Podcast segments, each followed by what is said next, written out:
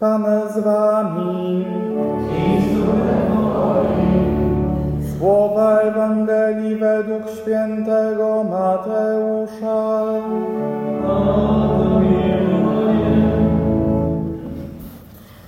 Jezus powiedział do swoich uczniów: Strzeżcie się, żebyście uczynków pobożnych nie wykonywali przed ludźmi po to, aby was widzieli. Inaczej nie będziecie mieli nagrody u Ojca Waszego, który jest w niebie. Kiedy więc dajesz jałmużnę, nie trąb przed sobą, jak obłudnicy czynią w synagogach i na ulicach, aby ich ludzie chwalili. Zaprawdę powiadam wam, ci otrzymali już swoją nagrodę. Kiedy zaś Ty dajesz jałmużnę, niech nie wie lewa Twoja ręka, co czyni prawa, aby Twoja jałmużna pozostała w ukryciu. A Ojciec Twój, który widzi w ukryciu, odda Tobie. Gdy się modlicie, nie bądźcie jako błudnicy. Oni lubią w synagogach i na rogach ulic wystawać i modlić się, żeby się ludziom pokazać. Zaprawdę powiadam Wam, otrzymali już swoją nagrodę.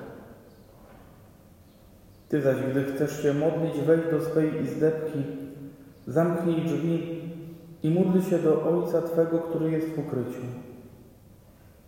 A Ojciec Twój, który widzi w ukryciu, odda Tobie. Kiedy pościcie, nie bądźcie posępni jako budnicy. Przybierają oni wygląd ponury, aby pokazać ludziom, że poszczą. Zaprawdę powiadam wam, już odebrali swoją nagrodę. Ty zaś, gdy pościsz, namaść sobie głowę i umyj twarz, aby nie ludziom pokazać, że pościsz, ale Ojcu Twemu, który jest w ukryciu. A Ojciec Twój, który widzi w ukryciu, odda Tobie. Oto słowo Pańskie.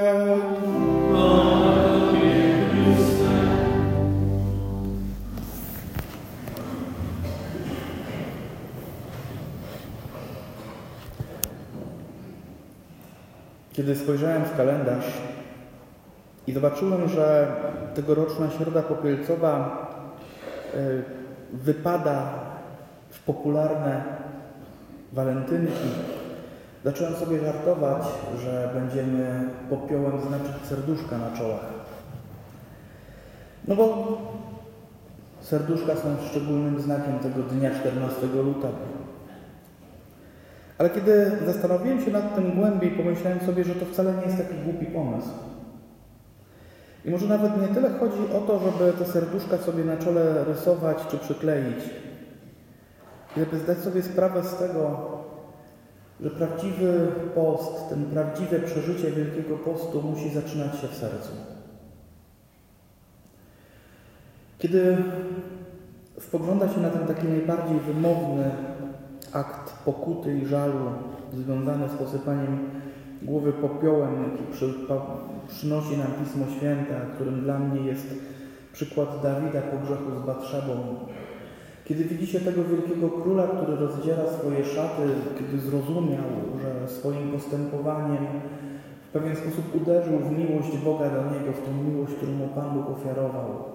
Kiedy widzi się go płaczącego, siedzącego w tym popiele, Zdaje sobie człowiek sprawę z tego, że istotą Wielkiego Postu jest miłość. Tak naprawdę to jest czas, te 40 dni, kiedy ja mam przemyśleć moją miłość do Pana Boga. Kiedy ja mam przemyśleć też te momenty, w których tę miłość w jakiś sposób zawiodłem, których tej miłości w jakiś sposób zaniechałem. I to ma być 40 dni na to, aby spróbować w swoim sercu pewne rzeczy poukładać. Mam 40 dni dane mi przez Pana Boga w Kościele na to, aby pokochać Go jeszcze bardziej. Aby moja miłość do Niego znalazła jeszcze pełniejszy wyraz w moim postępowaniu, w moich decyzjach, w moim działaniu. I wiecie, zwykle w pierwszy dzień Wielkiego Postu mówi się o tym, jakie by można podjąć praktyki pokutne, jak bardzo by można było yy, zająć się jakąś działalnością charytatywną w ramach jałmużny, jak bardzo trzeba by się więcej modlić.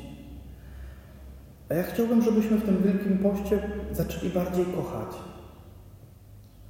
Zobaczcie, te trzy dzieła Wielkiego Postu, post, modlitwa i jałmużna, to są te, które mówi dzisiejsza, o których mówi dzisiejsza Ewangelia.